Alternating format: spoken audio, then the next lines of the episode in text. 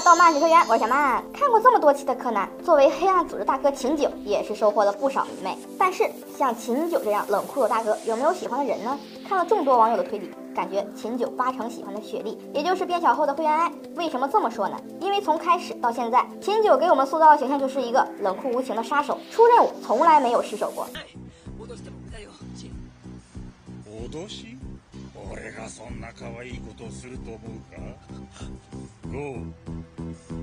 脅し俺がそんな可愛いことをすると思うか54321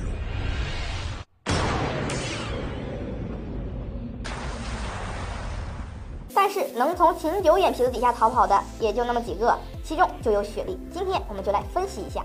以秦九的性格，他是最讨厌叛徒的。但凡被他发现了，只有死路一条。灰原哀的姐姐就是被秦九杀害的。雪莉虽然服用了药物变小逃脱了，但是以秦九的性格，怎么可能查不到雪莉的位置？除非是死了，所以只能认为是秦九不想杀雪莉。但是迫于组织安排的任务，只能伪装成尸首，故意让雪莉逃脱。另一个线索是网友分析的线索，秦九的车牌号是四八六九，而雪莉发明的药物名字。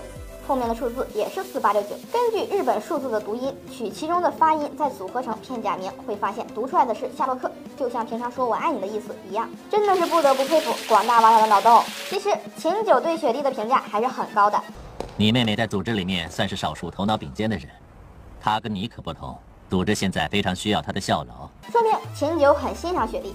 而且秦九的枪法非常的准，看秦九一枪击中宫野明美心脏处就知道。至于为什么要杀明美，网友们也有自己的分析。总结的一下就是为了完成组织的任务，所以必须杀了明美。也知道明美一直劝说宫野之宝离开组织，这应该也是让秦九下杀手的原因。换句话讲，就是秦九不想让雪莉离开组织。